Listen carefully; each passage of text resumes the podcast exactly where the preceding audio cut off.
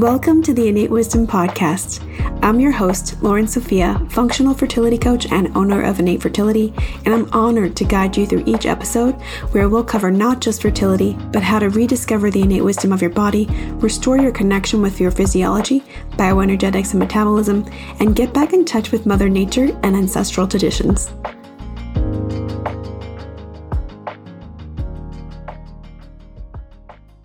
Welcome to another episode of the Innate Wisdom Podcast.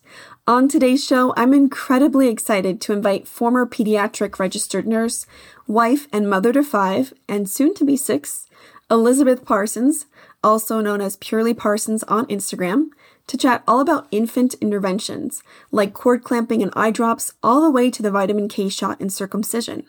Yes, we are going there. I really appreciate Elizabeth's perspective because she has a background in a clinical setting as a registered nurse, and she's been in the westernized medical system, lived in it, birthed in it, and provided care in it. She's incredibly passionate about sharing her experiences as a nurse, but also as a mother, and looks to empower others with information they may not know about regarding natural alternatives. I don't know about you, but topics like infant interventions can feel extremely polarizing. Like you're not allowed to have an opinion somewhere in the middle, and you have to side with one extreme or the other. There's no middle ground, which makes it all the more difficult to actually make a decision. And if any of this has resonated with you, and if you're looking for more of a balanced, holistic perspective, keep listening to hear my conversation with Elizabeth. I really hope that you enjoy the show. Well, today I have Elizabeth Parsons from Purely Parsons on the Innate Wisdom podcast. Welcome, Elizabeth. I'm so excited to have you. Thank you so much for having me. It's super exciting to be here with you today, and I'm super excited about our conversation. But before we dive in, I would love if you could share and just provide some context about your story, who you are, and how you got to be where you are today and doing the work that you're doing. Yeah, of course. I am Elizabeth Parsons. I am most well known on Instagram as Purely Parsons. And I started sharing over there in a public way back in like 2018, 2019. And I never like intended this to be what I was given the opportunity to do, but I'm very thankful for the platform that I have been given. But my background is I have um, a degree in nursing and I was a pediatric nurse for almost a decade. And so I got kind of both sides of the coin, so to speak. And I got to kind of see what it was like, the highly medicalized side, and then obviously my journey with just natural health and wellness and just a more holistic view versus like the very highly westernized view. That's been a journey for me. And so I've gotten to experience that as well personally. And so I actually left the hospital in 2020 and came home to be with my kids. And we were actually pregnant at that time and ended up having surprise twins. So that's a whole nother story in and of itself. And so it was just the timing was perfect. And I'm very thankful to have the opportunity to be home um, with my five kids now. We actually are expecting our sixth. And yeah, so that's a little bit kind of about my background. But what I do online is just share the things I'm passionate about, which are natural health, encouraging parents to really question the status quo of what our society says is normal and what our society says you have to do and just really trusting your intuition and your god given you know the lord gives us our our motherly instinct for a reason. So to really just kind of push a little bit against the norms. And so i share a lot about like natural remedies. I share a lot about motherhood and my faith and homeschooling. And we also just moved to the east side of the country from texas to start our homestead. And so we have about 70 acres and we have gotten cows and we, we're doing our chickens. And so that's kind of a new and exciting thing as well that we're learning about. Um, and we also have a small shop where we sell a lot of natural products like elderberry kits and um, a lot of natural beauty products, cosmetics. And um, it's just really, really fun to do what I get to do. I would have never imagined it. So I'm very grateful. Oh, well, thank you for sharing. And yeah, I feel like most of us end up doing something that we didn't expect to do, especially in the wellness space, uh, just by kind of God's design in a way. yeah. But um, yeah, I so appreciate what you're doing and what you're sharing and sort of, you know, the, the empowerment that you bring to parents. I think it's a really needed voice. And uh, I'm very appreciative, especially as a parent to be myself. So yeah, thank you. I think it's something you don't really hear about people who have a, you know, were trained in the medical world.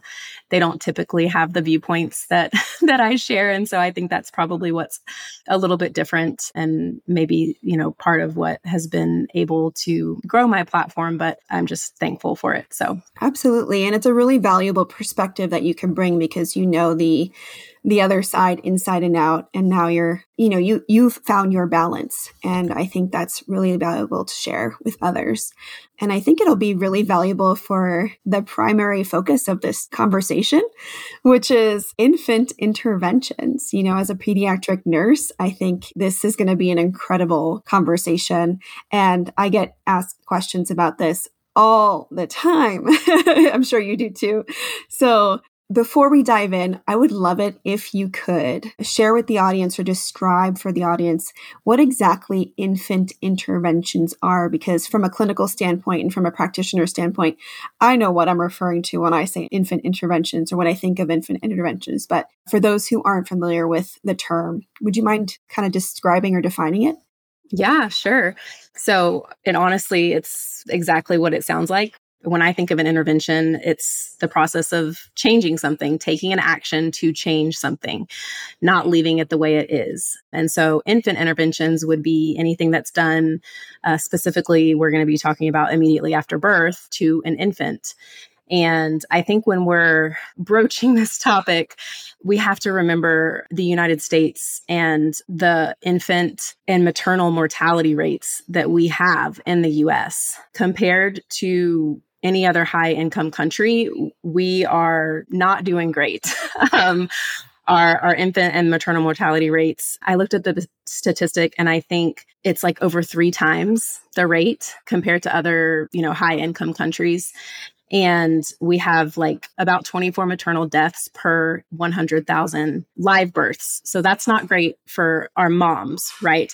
But then when you look at infants, it's it's not great either. 5.4 deaths per 1000 live births. So we are not doing well as a country and we have you know we have to think about that like why is that and yes we have we have babies that are born early we have high risk moms but like other countries deal with that as well and so again questioning the status quo asking yourself, okay, why are we doing the things the way that we're doing them? And that's not a simple answer.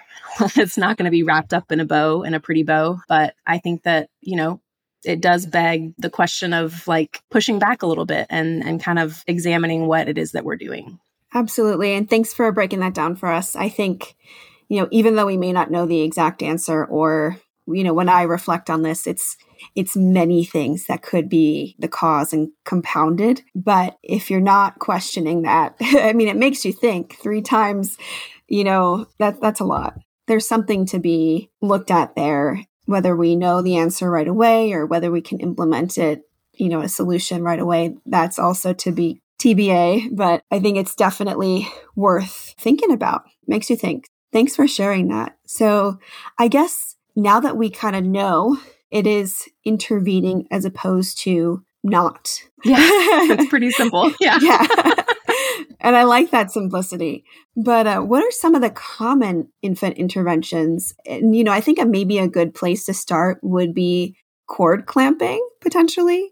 You know, I think many women think this is a really normal process. Like as soon as the baby's born, cut the cord, baby's here. But, you know, that could be considered an intervention. So I'd love it if you could share more about this. Yeah, it absolutely is an intervention. Cord clamping, so like you said, it's either the the clamping of or the cutting of the physical cutting of the umbilical cord. And honestly there's there's really no pros to immediate cord clamping or cutting like outside obviously of like an emergency situation or something outside of the norm. I think it just probably became part of our norm as, you know, the fast paced birth mentality after the baby comes out. There's just this rush and there's buzz and there's lights and there's tons of people around. And it's just like, it's just part of that, like on to the next thing, on to the next thing. And so, you know, it's all very rushed. It's all very medicalized. And of course we have to cut the cord at some point right to to separate the placenta and the infant and but there's a better option and that option is delayed cord clamping. And i think that this is something that is becoming more normalized even in the hospital setting which is great because it does have a lot of benefits if you let that cord rest once the baby is born. Leave it like leave the cord. There's no reason to cut it right away. Let it rest until it stops pulsing until it turns white which means all of that blood has drained back into the baby. And it has like i said a lot of benefits the baby it allows up to a third increase in volume of blood and stem, cells to be pumped back into baby's body and that increases their hemoglobin levels at birth. It improves their iron stores. It's associated with um, a lot of benefits in preterm infants as well better circulation, better establishment of red blood cell volume, decreased need for blood transfusion. So it's like, it's one of those things that it's a no brainer for me. Like, why wouldn't you? You know, and so there, there's really no pros to cutting it right away. And there's a lot of benefits to waiting. Even in a C section, they can do delayed cord clamping. Yeah, that those are amazing benefits. And you know, you see the movies and it's just like, baby's here let's cut the cord. and mm-hmm. that's kind of what we've been conditioned to think about. But yeah, um, there is this other alternative that can provide a lot of benefits. You know, granted, the situation is non emergency and not requiring cutting or clamping. But, you know, I think things like jaundice, for example, can be reduced and uh, the need for the risk of bleeding if the baby were to get nicked is decreased because it, it's just fortified with all that extra blood from the cord. So, yeah, it's just something to consider. So, if you are currently evaluating your options uh, or putting together your birth plan, this could be something that you put on that birth plan. Yeah, and that's why I I actually have a like a natural birth plan that I created for moms specifically planning on birthing in hospitals because I have a passion for that, not birthing in the hospital, but I have a passion for moms and I I have a heart for moms that are birthing in hospitals because I did it 3 times. And my last birth was a home birth and it was so different. And so I just wanted to create something that would empower them and that would have those options on there that aren't on other birth plans, like things like delayed cord clamping and declining things. And we'll talk about all the other things. But that was a huge reason why I did it is because I want them to have that communication tool. So it's very important to know your rights and to know your whys. That's amazing. I'll have to link to that in the show notes for sure. that sounds like an incredible resource. okay, so the next one maybe we can talk about are antibiotic eye drops that are given to your baby right away as well. Would you be able to talk us through some of the pros and cons of this and some alternatives as well? Yeah.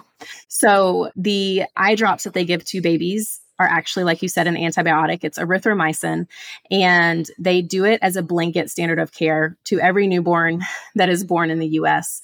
And it is actually given, it would be very easy to screen the babies that need this because the mom would have an STD, um, specifically chlamydia or gonorrhea. And that bacteria can transfer into the baby's eyes during delivery but if you are a mom and you don't have chlamydia or gonorrhea, there's no reason for your baby to be getting this ointment. Another reason that I don't think people think about is the baby comes out and we slap this eye goop because it is it's like an ointment basically. It's not really they're not really drops. They're it's an ointment. And it kind of hinders their vision a little bit, which can, you know, it could delay bonding. It could delay them being able to latch well.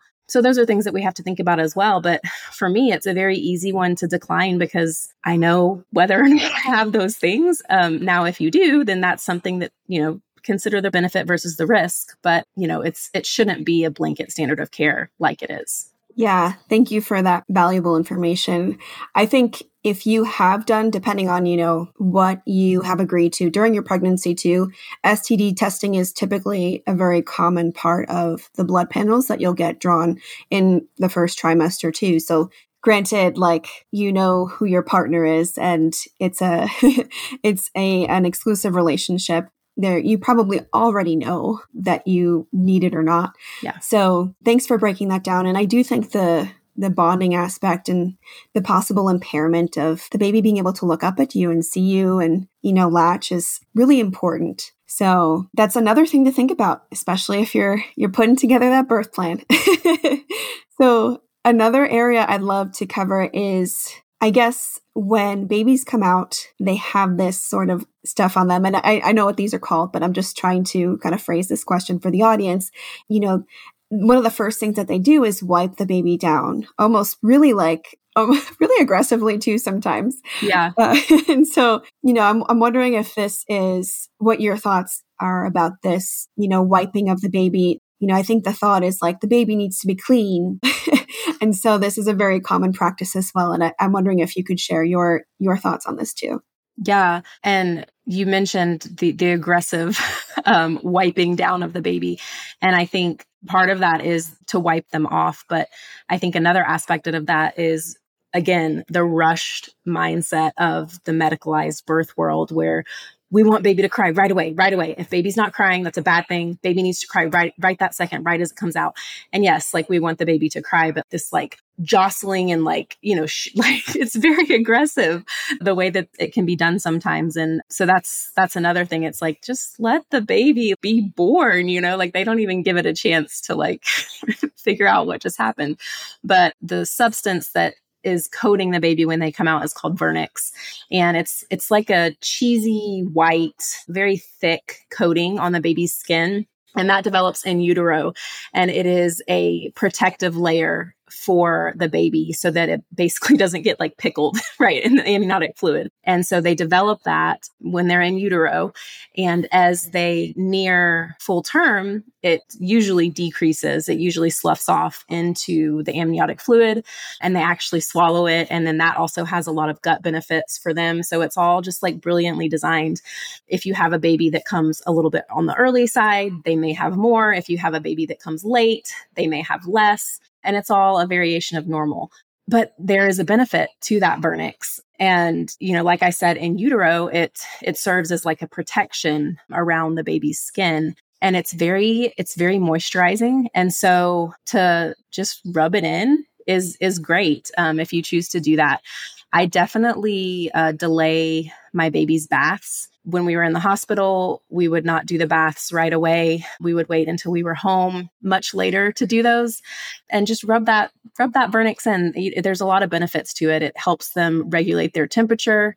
It's got a lot of anti-infective properties, very moisturizing like I said, and it's very cleansing to the skin. So it's just one of those things that you know God created to be there and I say use it to its advantage. yeah, absolutely. Thanks for sharing that. I think that, you know, there's this idea that baby comes out uncleanly. It comes out dirty. And yeah, the opposite is true that Vernix is really protecting them. And if you are really worried about getting baby sick, for example, there could be so many benefits to keeping that Vernix on for a little longer uh, because it's also protective of their immune system. Yeah. Absolutely. Thank you for sharing that. And I think, again, another thing to think about for the birth plan. so, this is a big topic, and I'm sure many of the audience members have been waiting for this question. So, the Hep B vaccine and the vitamin K shot. Can you explain why we give these, what the pros and cons are, and if there are any alternatives? So, one thing I wanted to say that is in relation to all of these topics is a lot of things that happen after the baby is born kind of happen to you if you allow them to. It's things that will just kind of roll right into the next right into the next. It's the intervention snowball, as I call it. And it's not that the hospital or medical westernized birth that they're like inherently trying to be evil. Like, not at all. This is just what they're trained to do and it's how they were trained to do it. But it will just happen if you let it. Like if you don't say otherwise, they're just going to do what they're trained to do. Okay. So that's where my passion comes from and like knowing what these things are so that you can say beforehand, you can sign a declination form like, no, I don't want that done. No, I don't want that done. So that there can be a, an order about it because otherwise you will just kind of like be a victim of your own naivety, I guess, that these things just kind of happened. So that's very important, especially when it comes to the topic of vaccinations. It is a highly polarizing topic, obviously. So the two that you will need to know about right away are Hep B and vitamin K, like you said. Hep B is a very easy one for me. Hepatitis B is a sexually transmitted disease. It's transmitted through bodily fluids or blood or needle sharing. And I I don't know about you, but I don't plan for my newborn to be needle sharing at 24 hours old. Uh, there's really there's no reason why this should be a standard care protocol for every infant in the United States. Um, sure, if the mom is a, a drug user or there's hepatitis B history or the outliers, right? But otherwise, why are we giving this to babies at this age? It makes absolutely no sense. So that one is like one that I don't even really give the time of day to talk about other than just saying like it's an STD. Think about that. you know, like no, so that one's very easy for me. Vitamin K is a little bit more nuanced. It's one that people don't really think of, I think, even as a vaccination. They think of it as like a vitamin, I guess. They just think it's like a vitamin in a syringe, which it's not. It's not the same as vaccinations in, in that it's uh, attempting to prevent something, a disease, but it is not just a vitamin in a syringe. So, you know, first we have to think about okay, why do babies need vitamin K supplementation? And I'm going to get a little bit sciency, so just hang on with me. um, but I think it's important to understand the why behind why this has come to be a normal practice. So, why are babies thought at least to need vitamin K supplementation? So, when babies are born, there is a very small amount of vitamin K that is transferred through the placenta. Breast milk contains a very small amount of vitamin K, and the gut flora of a newborn is not developed very well and it's unable to really synthesize vitamin K well until later on. But all of those things being said, we have to ask why. Like, why are babies born that way? Why are babies born with less vitamin K? Um, maybe it's for a reason. And, you know, vitamin K is produced. Like I said, their gut flora is not super mature yet. Vitamin K is produced by intestinal bacteria. Okay. And so a newborn's intestinal gut flora is not going to be developed enough to produce enough vitamin K that medical people want to see. And so the shot came to be um, as just kind of, again, a blanket standard of care to every newborn to prevent hemorrhagic disease of the newborn, or shortened is called HDN, which sounds very, very scary. And no parent, of course, ever wants their baby to get that.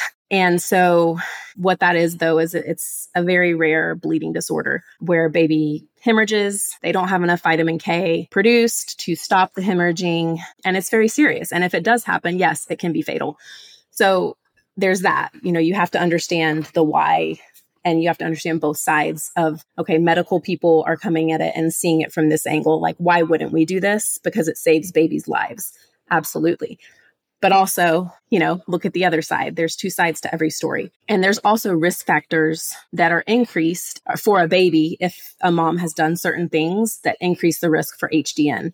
Those things, not limited to, but um, just a few, are mom being on specific medications, anti seizure medications, blood thinners, um, if mom took antibiotics during pregnancy, if there was a traumatic birth, um, like forceps or vacuum, so all of those things can increase the risk for HDN. So it's, like I said, a very nuanced topic and something that you're going to want to speak with your provider about and be on the same page about. But like I said previously, vitamin K is not just vitamin in a syringe. Actually, the, the vitamin K injection comes with a black box warning that has some serious reactions linked to it. For one, it's it's 20 thousand times, unless this has changed uh, since I researched it last, it's 20,000 times more than necessary of a dose for a newborn.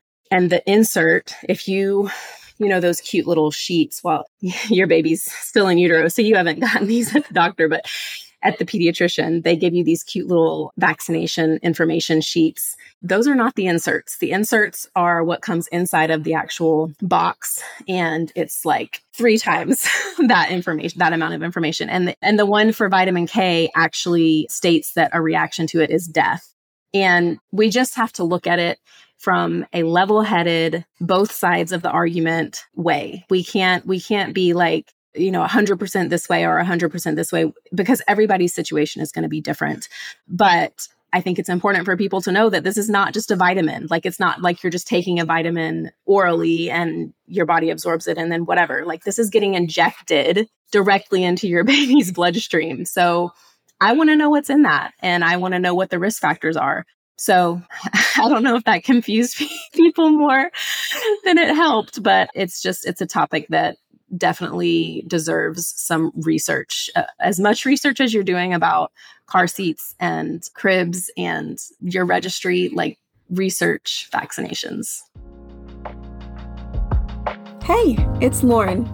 Learning how to advocate for yourself is an incredibly valuable skill to have, not only through your fertility and pregnancy journeys, but once your baby's actually here, because you'll be able to advocate for them too.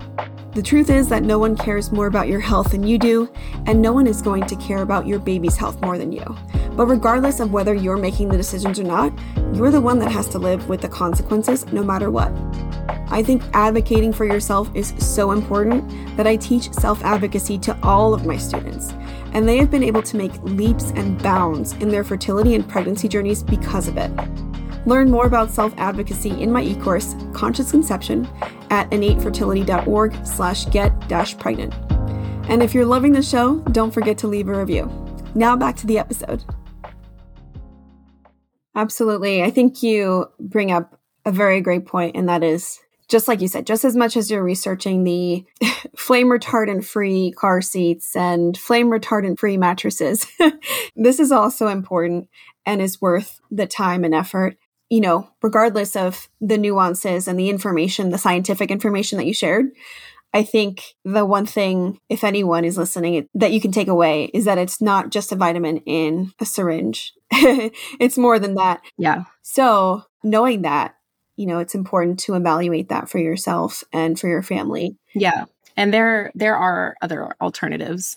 With our home birth, I had the oral drops available in case we needed them. And I think my initial plan was just to administer them regardless. But then the birth was was fine and and I was comfortable not giving them at all. So but it's nice to have them on hand. So there it's I'm trying to think of the I should have looked it up before. There's a specific brand that does the oral vitamin K drops. And there's like, you know, specific dosing that you can talk to your provider about that, that you actually give to your baby over the first few weeks of their life. So there's alternatives.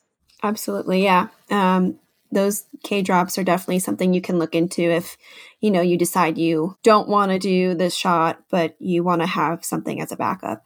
Yeah. So thank you so much for sharing that. That is one of the biggest questions I get all the time. Understandably so. Understandably so, because you don't hear much from the other side. You know, you just hear about all the scary things that are going to happen to your baby if you don't. And so I think it's important to hear both sides. Absolutely. And I appreciate the balanced perspective. So, another question I have is about additional blood tests, which you can get at different points, but typically right away when baby comes out, it's it's a test for PKU, congenital hypothyroidism, and galactosemia. So I guess if you're in the hospital too, typically the baby will be whisked away for these. So I would love to know, you know, what your thoughts and perspectives are on the pros and cons. Are these all necessary? Yeah. Can you break it down for us too? Yeah. So I think you're, are you referring to like the heel prick that they do? They, they take baby and do the heel prick. So yep. there are a lot of, I think it's nine hereditary diseases that it tests for. And there are things that the reasoning behind it is early intervention can help outcomes, which I understand. And so this is kind of one that it's not something that they're injecting into my baby. You know, they're they're taking a lab. It's a heel prick, obviously, so it, the baby's not going to like that. My issue comes more so from what do they do with that blood after they've taken it? There's if you if you do a little bit of research there's there's some controversy there about like well should we be storing these blood cards because then they could use them down the road for different things um, and they they can use them for testing for scientific testing and um, even like if they need dna samples and stuff like that. And some some parents aren't even aware that this is being done. So that would be something i would definitely look into and decide if you're comfortable with that I don't have an issue so much as of like testing for the diseases because I think that that's it's good to know. You know, it's I want to know if my kid has cystic fibrosis, and I think that it's great that we can screen for that now. That was a, a huge population that I worked with when I was a pediatric nurse was with cystic fibrosis patients, and um, early diagnosis can make a difference. So. I see the benefit in it. I also see the reasons for why parents opt out of it because they just you know, they would just rather not put their baby through the heel prick. It can be stressful if you're having to bring your baby back in. I know sometimes they don't do it in the hospital. Sometimes you have to bring them back in at like day three or five or something. So that, you know, for a new mom, a first time mom or, a mom that has kids at home to have to like bring their newborn back into the hospital, that's pretty stressful. So I see both sides of it. I see I see the benefits of it, but I also see the hesitation behind it. Yeah it's something to think about. And I think you bring up definitely aspects of this sort of testing that don't aren't really thought about. Uh, so, yeah, definitely, uh, again, things to evaluate for your family. Last but not least, so this is another one that our audience has probably been waiting for, and it can be very polarizing as well. But for the audience members that are open to hearing different opinions on you know this topic and you know everything that we're talking about here too it's not the end all be all. We're just presenting information. I may not completely agree with elizabeth's perspective. Elizabeth may not completely agree with my perspective but we're just having a conversation and talking about different topics that you know are relevant to you if you're thinking about having a child or if you are considering you know your birth plan.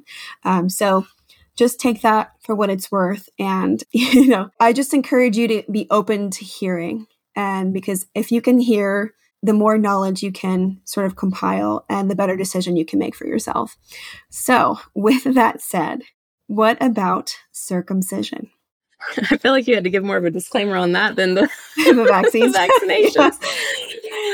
No, but seriously, it is one that I have not covered publicly, like in depth. I've maybe like broached it in stories every now and then, or like when I do a Q&A I'll maybe put a resource or something, but it is not one I have intentionally done a post for. And there are reasons for that because I have seen friends that have done it and it is insane. It is very polarizing. Uh, there are crazy people on one side and there are crazy people on the other side. And I'm like, can we just meet in the middle and like talk about this with a level head? But for whatever reason, circumcision is one of those that people cannot, um, at least what with what I've seen. So I have three boys um, and so this is something that I have had to to think about and to have my own journey with. And that's not something like I talk about publicly, obviously, because that's very private. And I think that that's the bottom line is that this is a very, very personal decision for a parent to have to make. And it is something that I feel like you shouldn't just do it because that's what everybody else does. And that is the issue that I have with it is that, especially in the United States, circumcision is very, very common. Uh, you know, more people are circumcised than not. I have no idea what the statistic is. I don't even have to look at it. It is way more common to be circumcised than not in the United States. But in other countries, that's not actually the case. And so if you are having a boy, just research. Like I would love for you to just not do it just because they come and they say, okay, are you going to circumcise? We're going to take him now. Don't get to that point. Like you need to do your research and you need to know if you're going to do it. You need to know why, what your reasons are. And if you're not going to do it, same, because you're going to need to, to back that up. And so I'm just all about informed consent. That is something that we are sorely lacking in our medical system, especially when it comes to pregnancy and birth. There's i see reasons for both. I i see why people do it. I see why people don't do it. There are great resources to look into. The one that i recommend the most that i feel like is I wouldn't say it's unbiased because it's not, but I feel like it's not like super pushy. It's just more like the heart behind it is education, and that's yourwholebaby.org, yourwholebaby.org. And um, it just kind of breaks down the stereotypes of what uncircumcised looks like and the care for it. And, you know, we, it's like this elephant in the room that we don't want to talk about. It's really not hard to care for an uncircumcised penis, but we just, for whatever reason, we don't do the research on it. And we're just kind of like, that's just what everybody else does. And I'm like, okay, but they're actually cutting. Like, have you seen it done? That's another question. If you're going to do that, if you're going to choose to have your baby circumcised, I think that you should have to watch one being done before you do it because I think that that's that's a thing. you know, like it, it I, I, know in nursing school I had to help hold babies down for circumcisions, and uh, you know it's done outside of the room, so mom doesn't have to see it. And I think that I think that there's something weird about that. so I think that research, research, research, watch one being done, and then decide. And that's all. that's all quotation marks. Yes. that's all I'll say. Oh, I think that's really valuable information. And there's just a couple things I want to mention to you from my perspective. So I think when it comes to circumcision, too, if you are considering it, you may not be given a choice or you may receive more pressure to receive uh, to give your baby something like a vitamin k shot too so just um, beware of that absolutely yeah because it, uh, you know it's aesthetic but it's a surgical procedure and the the fear around the whole reason to give vitamin k is to prevent hemorrhagic bleeding and, um, you know, if you are performing surgery on an infant right away, then you're probably going to receive pressure to get that shot. Oh, yeah, for sure. And I don't recommend people decline vitamin K if they do plan on circumcising, like right away.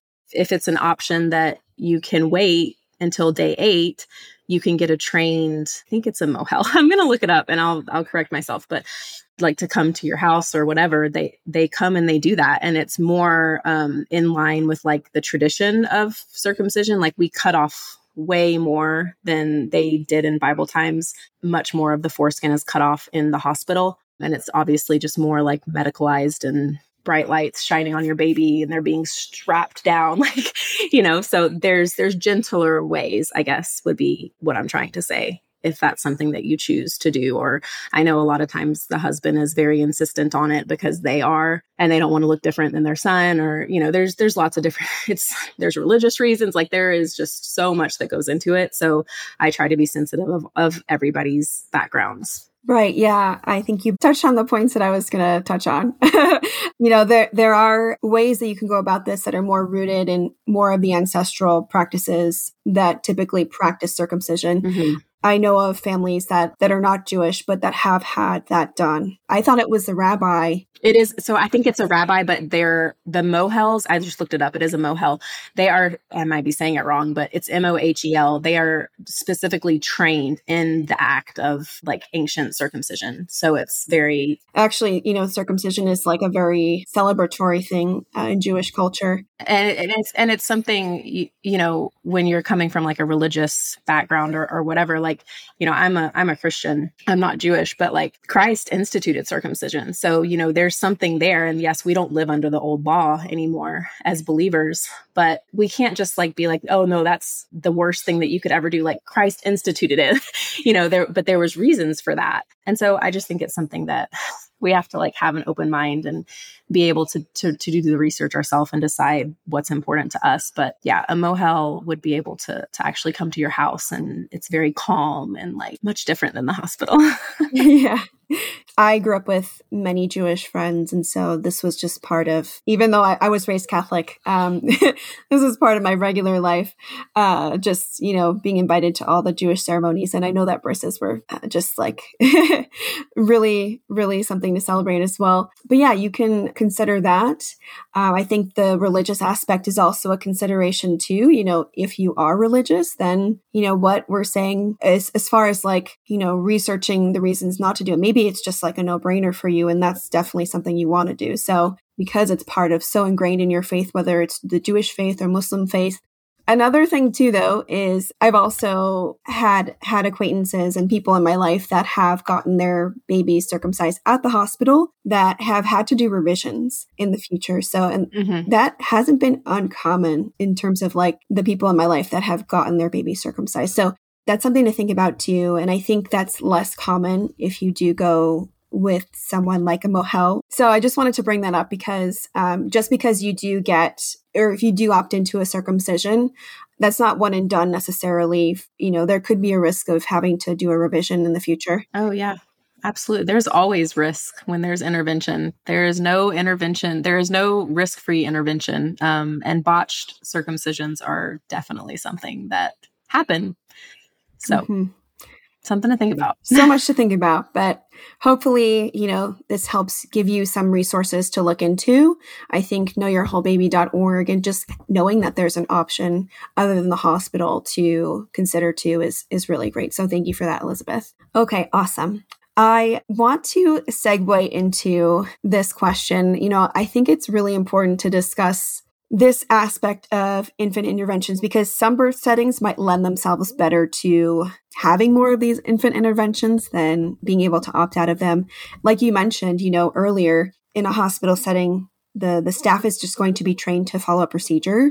Um, so you have to kind of be prepared. And so I'm wondering if you can share if there are specific birth settings where it might be harder or easier to opt out of certain ones.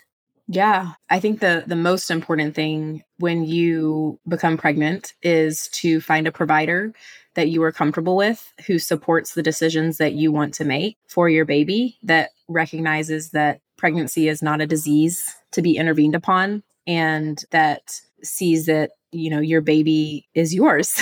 And finding a supportive provider is so so important in my experience, I have had three hospital births and one home birth, and that was twins. And this baby will be born, Lord willing, at home, is the plan.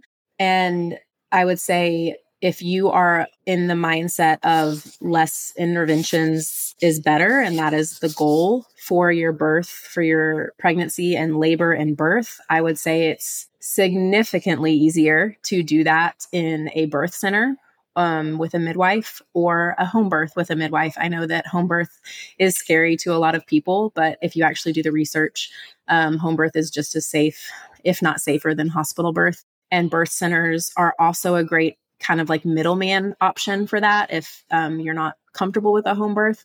Birth centers are set up like a home you know, it feels very calm and there's no bright lights. And usually there's a tub and you can birth in the water if you want. And birth centers are a great option. Um, but I would definitely say going the the midwife, uh, the midwifery route is going to lend itself to more patient autonomy and being able to make those decisions alongside your provider. Obviously, you know, thank the Lord for medical interventions when we need them, right? And I'm not anti medical. I am not, you know, like anti hospital. Um, I just have seen it done both ways myself, and I've seen it done in the hospital. I, you know, we did labor and delivery in nursing school, and I got to see a lot of births in the hospital. And for me and my preferences in birth personally, I just feel so much more comfortable and so much more cared for in a holistic way and not kind of like you feel like in the hospital you you really really feel like you're fighting every step of the way. And that is what I felt like. Even when I had midwives in the hospital and I fought I fought so hard for a birth center for my third baby and insurance wouldn't cover it. And we just weren't in a financial place where we could you know swing a birth center or a home birth. And so I had to do it in the hospital. And I just I, I remember feeling like I'm never doing this again. Like, I feel like I have to fight every step of the way, every part of my pregnancy, every phase of um, labor, every phase of delivery. My midwife was like wanting to break my water uh, before I was even in transition, and you just have to fight, you know. And and that shouldn't be. You shouldn't be on the defense. Um, a laboring mom should not be on the defense. I think that a birth center or a home birth just lends itself to more patient autonomy and more trust in the woman's innate design, brilliant design. Women were designed to do this. Like our bodies are incredible. And more often than not, when it comes to birth, labor, pregnancy, if we are just left alone, it usually turns out just fine. And I know, I know there's always people who are like, but this, you know, and there's, of course, there's always extenuating circumstances, but I think for the most part that that, um, that rings true. So. Yeah, and I think those are valuable insights, especially coming from both a clinical setting, but also your personal experience and having lived both sides of the coin and given birth on both sides. But like you said too, it's really about making the right decision for you. And I think that, you know, this is information and you have to figure out what you can do, what's in your means as well. Maybe a hospital birth is the only way and only option that insurance will pay for your birth. And so, okay, if you know you want to opt out of some of the interventions, then you might have to prepare a little more for advocating for yourself in that setting. Yeah. Um, but it doesn't mean you can't get what you want. You just might have to push a little harder. And so, how can you prepare your team? Is there a team that you can build that can help take that weight off so you can focus on laboring uh, like you want to? Um, so, you know, there are things that can all be shifted. And I really want to link to that hospital birth plan uh, for those mamas that might be in that situation. Yeah, I can send it to you. Awesome. Okay, well, I, I've loved our conversation, Elizabeth. Thank you so much for taking the time to share your wisdom and knowledge.